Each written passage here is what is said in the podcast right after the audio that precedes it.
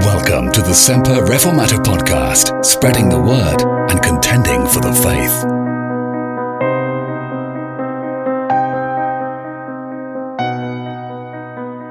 We're going to look at this little passage in the book of Acts, chapter 9, verse 10 down to verse 19. And Saul is in the city of Damascus now. The last time we met him, he was along the road, do you remember? But he's been humbled and he's been brought low. And he is physically and he is spiritually broken and he is blind and he is ill and he has no desire to eat and certainly no desire to fulfill the mission that he set out upon Perhaps now he's been abandoned by his retinue of followers, those little force of police or soldiers who had come with him to arrest Christians. And all he can do now is to sit there in a room in Straight Street and pray. And I wonder about those prayers. I wonder what Saul of Tarsus was praying about. Of course, as a Pharisee, he would have said many prayers, wouldn't he? The Pharisees loved to pray. They did. Jesus had to rebuke them in the Sermon on the Mount because of the manner of their prayers.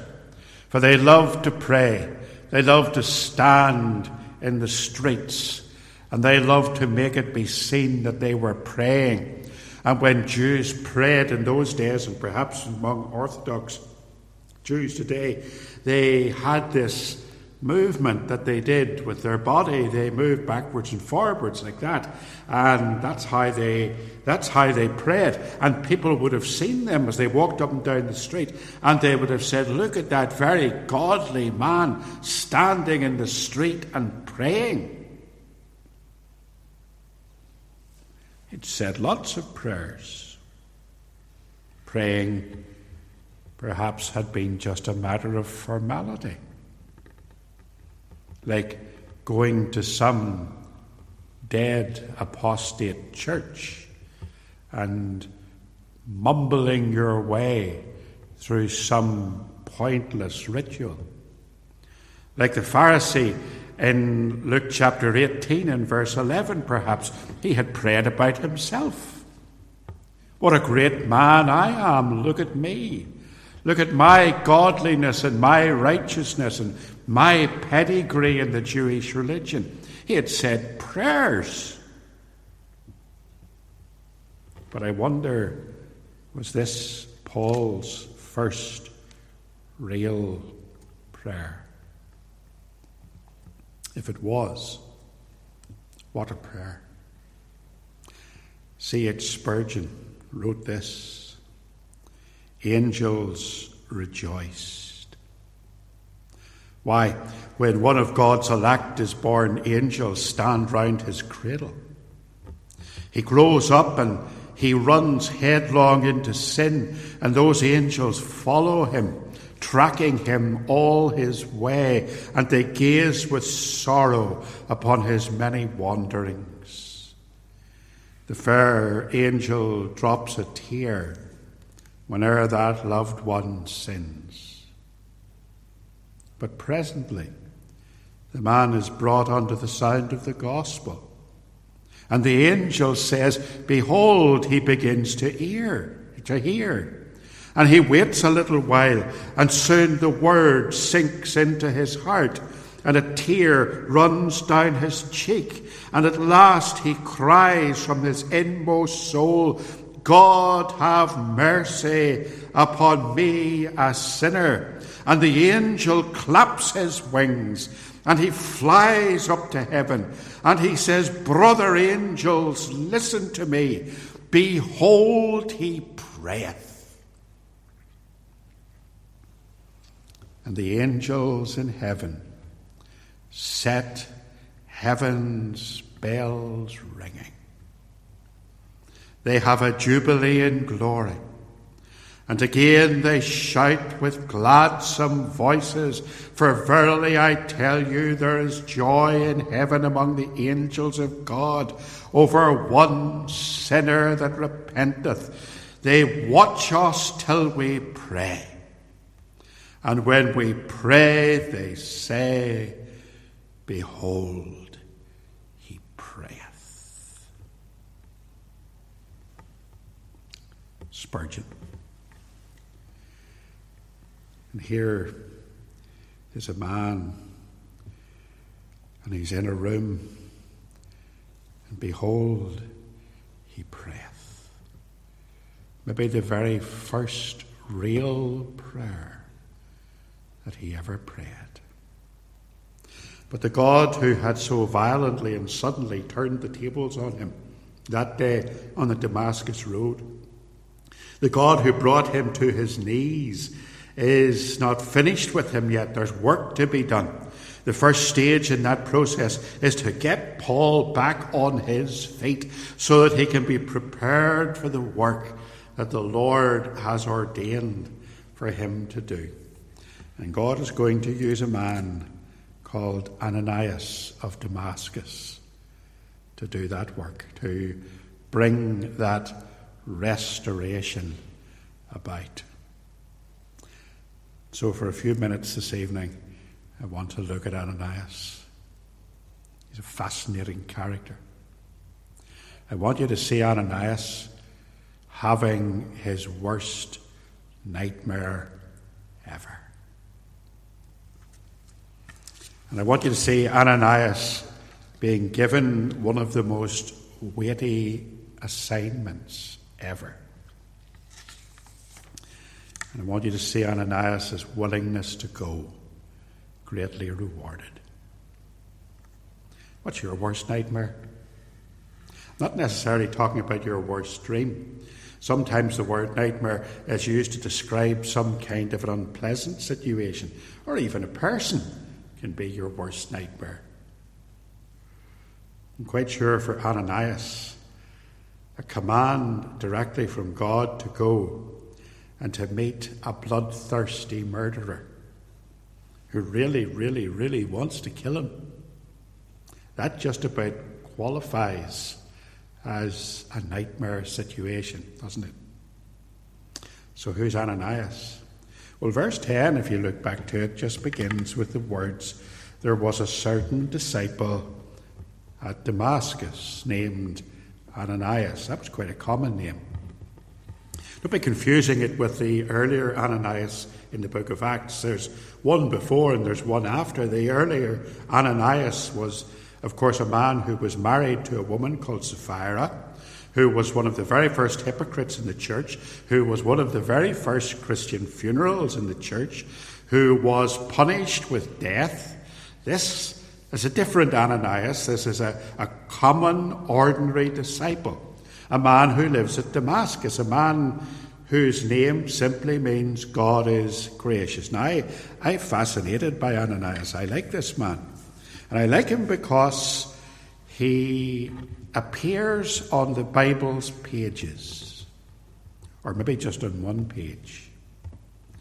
And he gets about five minutes of fame. And in that five minutes, he has a part in a sequence of events that will totally change the history of the world.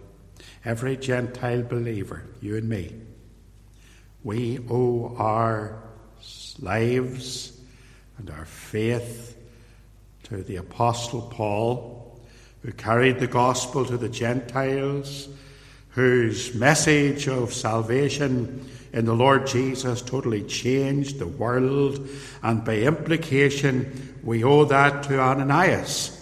For Ananias came and spoke and counseled, if you like, the newly converted Saul. Ananias, in one single act of simple obedience, impacted the entire world for the gospel. And you know, he didn't even go around the churches and mission halls giving his testimony about it afterwards. He just walked back off into obscurity. He was a man who communed with God. Says again in verse 10 that the Lord, to him said the Lord in a vision, Ananias. And he said, Behold, I am here, Lord. So we can certainly assume that Ananias was a godly man, a man who was listening to God's word, a man who was praying. There was two way communication between himself and God. He was living in fellowship with the Lord.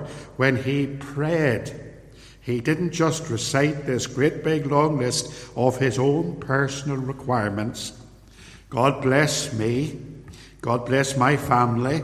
God bless my friends. And please, God, be nice to everyone. Wasn't that kind of a prayer? It was a heartfelt, sincere, earnest prayer, a two way process in which he hears God's voice in his word and returns his word to him and thus has a conversation with the Lord. Matthew Henry has a whole book called A Way to Pray. It's really, really worth having. Um, it consists of sections of prayer, all based on God's Word, so that you can learn to read the Word of the Lord and then to hear Him speaking to you in His Word, and then talk to God about what He has just said to you, so that it speaks to your heart. And you can see from that that Ananias was a humble, godly believer. You know, today we might see a man like Ananias at church. We might see him reading the Bible. He'd be reading the Word regularly so that the Lord could speak to his heart. He'd be participating in the worship. He'd be at the prayer meeting. He would take time through the day during the week to pray at home and as he went about his daily tasks. He was a man who was in communion with God. And he was a man whom the Lord trusted to do his work. So in verse 11, we read these words And the Lord said to him, Arise and go into the street which is called Straight and inquire in the house of Judas for one called Saul of Tarsus.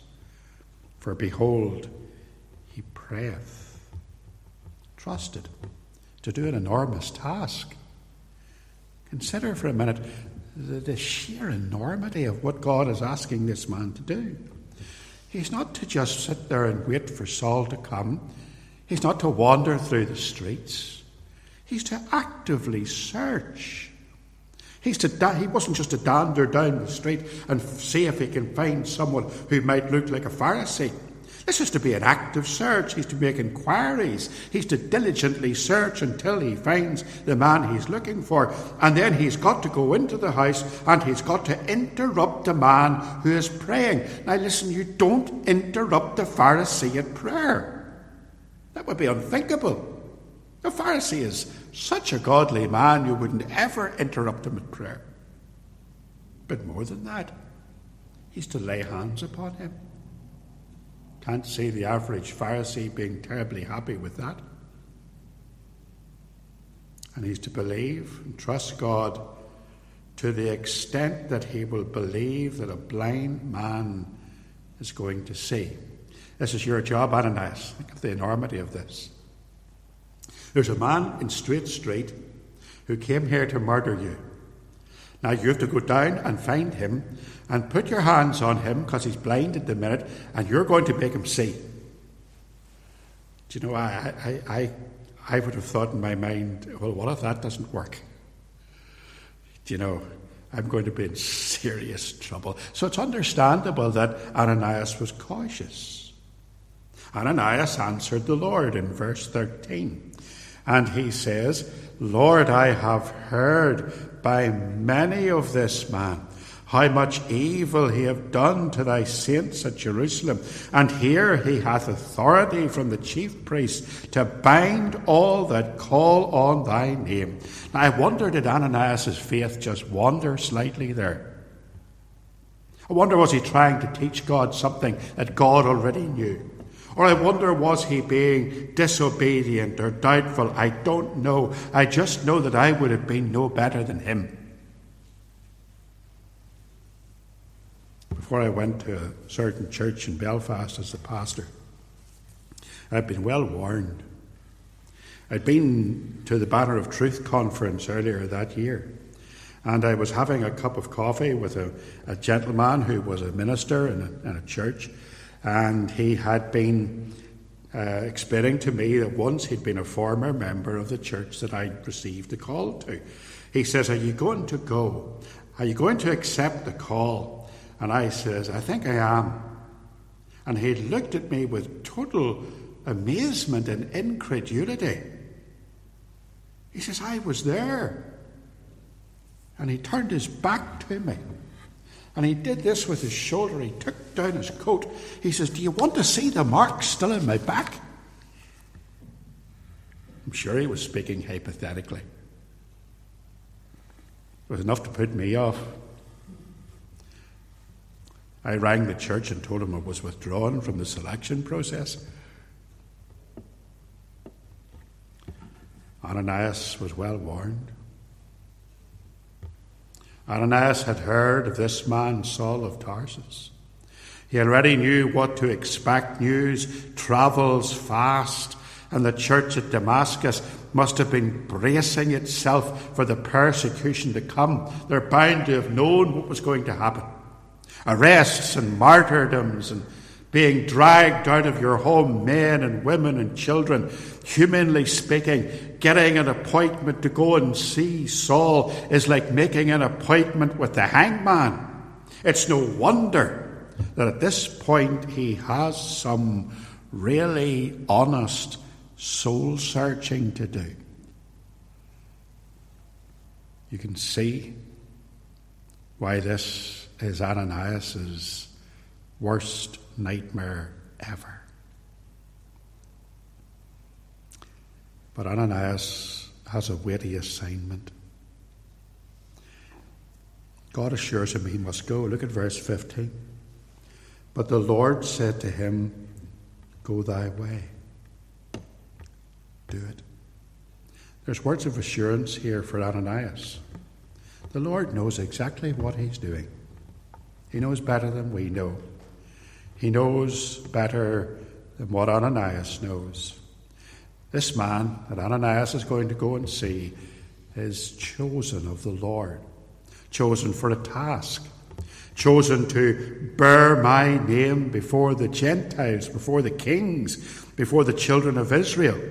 This is a man who has been already chosen, and God's plan is always perfect. It is God's nature to direct the outcome of history. It is our task to trust Him, no matter how strange that may seem to us.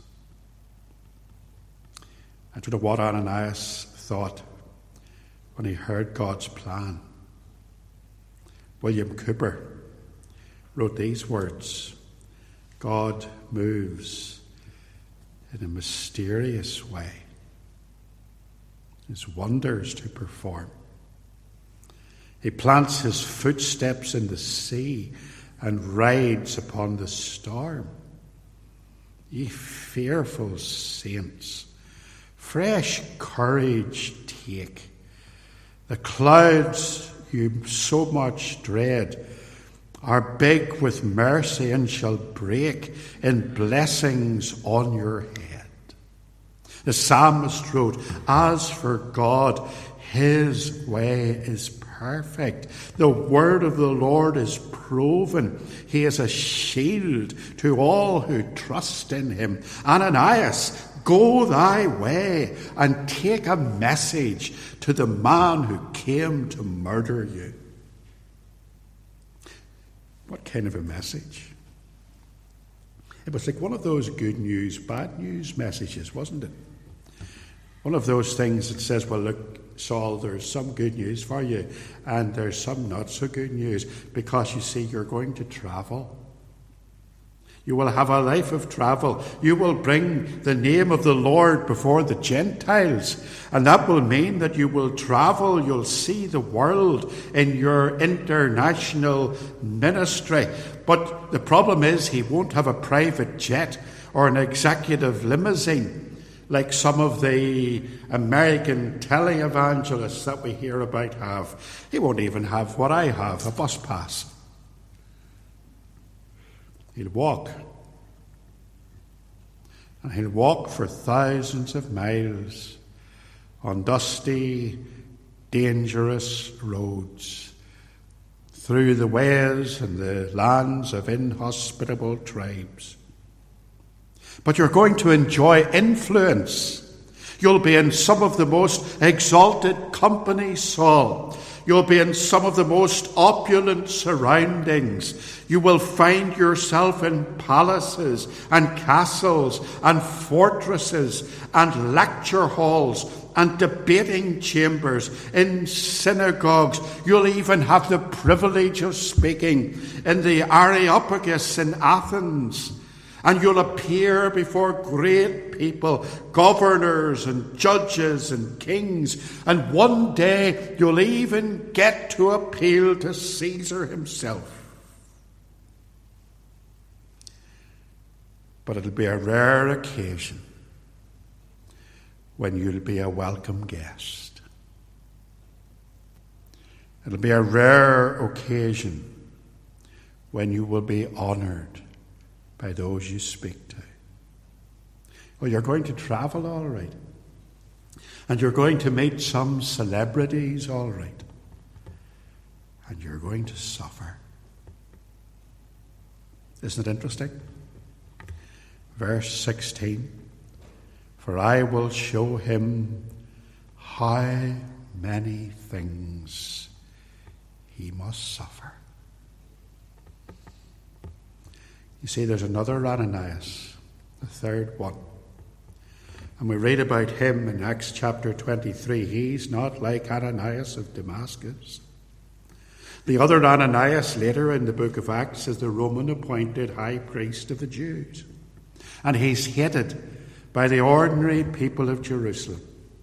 And later in AD 66, during a revolt against Roman authority, he's going to be assassinated by a gang of Jewish revolutionaries. But at the time of Acts 23, Ananias is sitting with the Sanhedrin around him, and before him is standing Paul, recently arrested by the Jews. And then Paul, looking earnestly at the council, says, Men and brethren, I have lived in all good conscience before God until this day. And the high priest Ananias commanded those who stood by him to strike him on the mouth. You know what we would call that?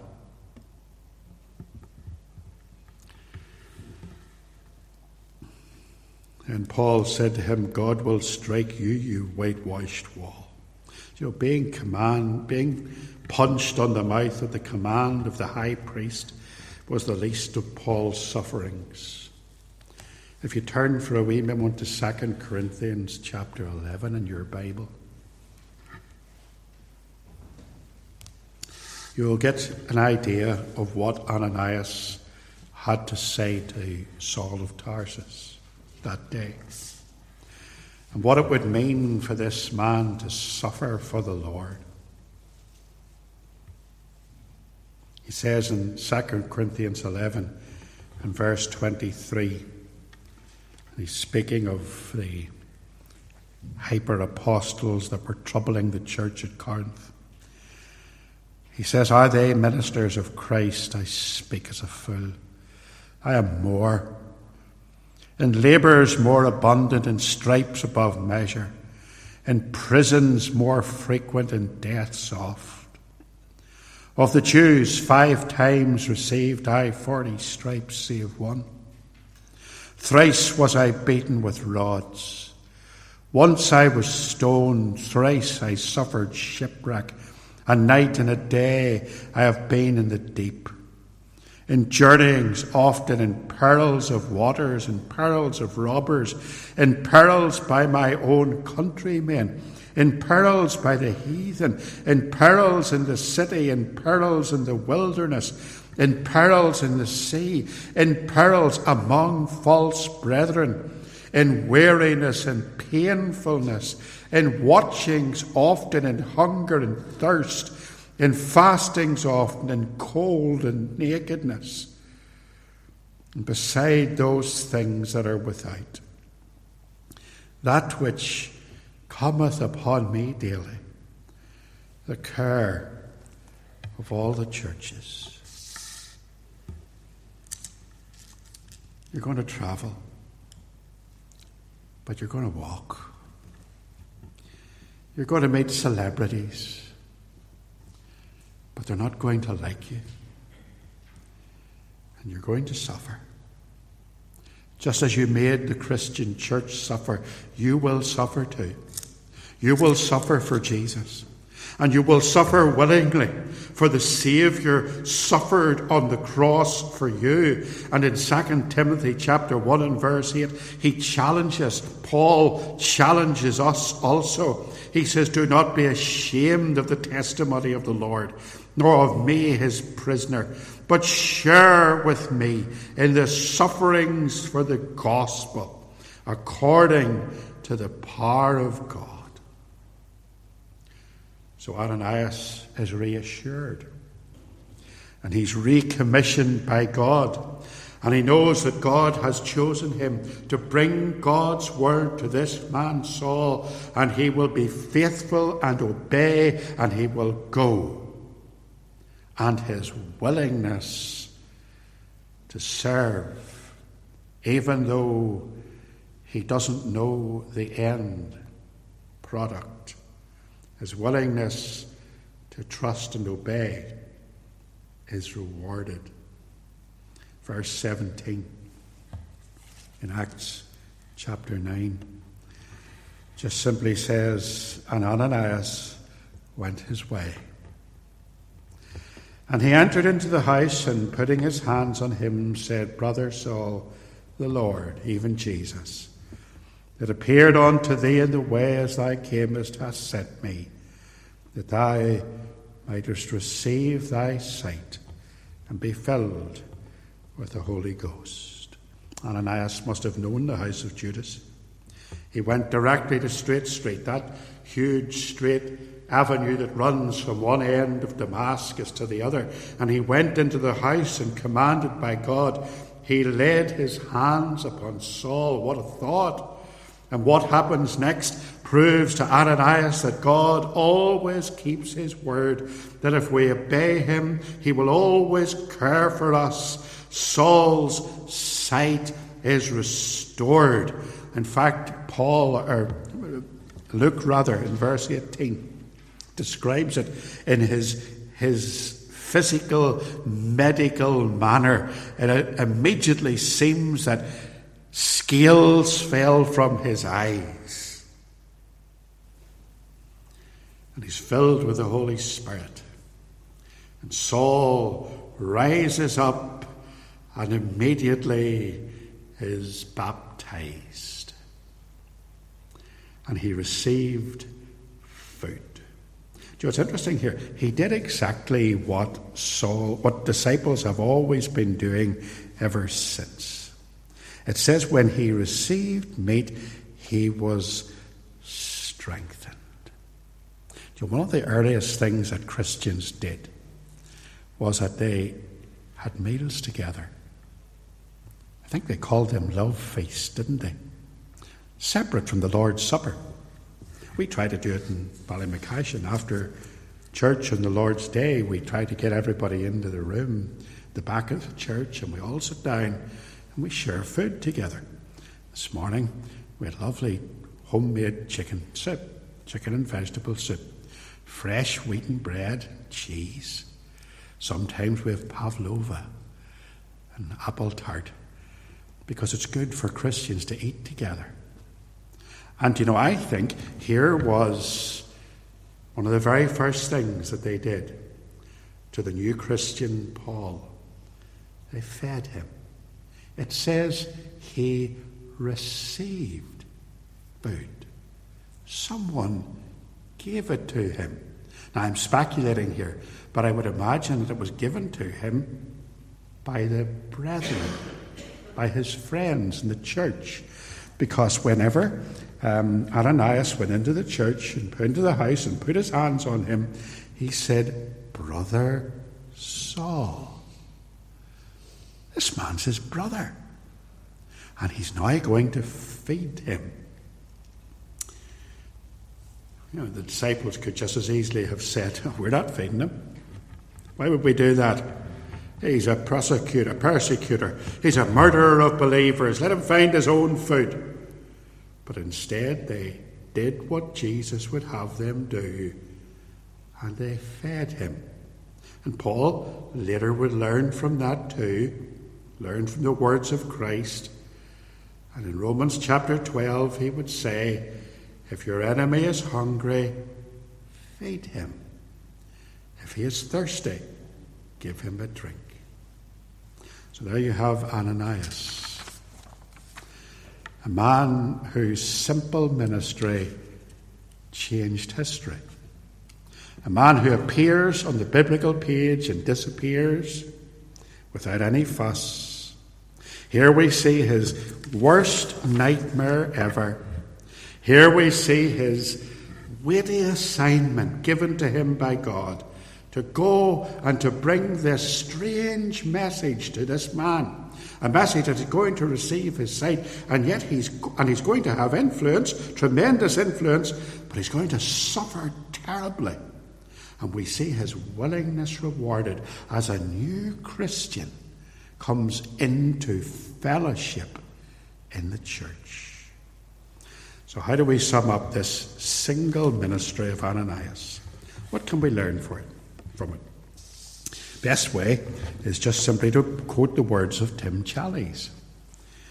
He wrote, and this is the lesson of Ananias that I have applied to my life. Small acts of obedience that are premised on the Word of God, even when they seem contrary to reason, and even when they seem to challenge what seems so plain, can have great significance. Our perspective is so small, so limited. But God's perspective is wide, taking in all of history in a single glance. We need to rely on Him, on His Word, trusting that He will not lead us astray.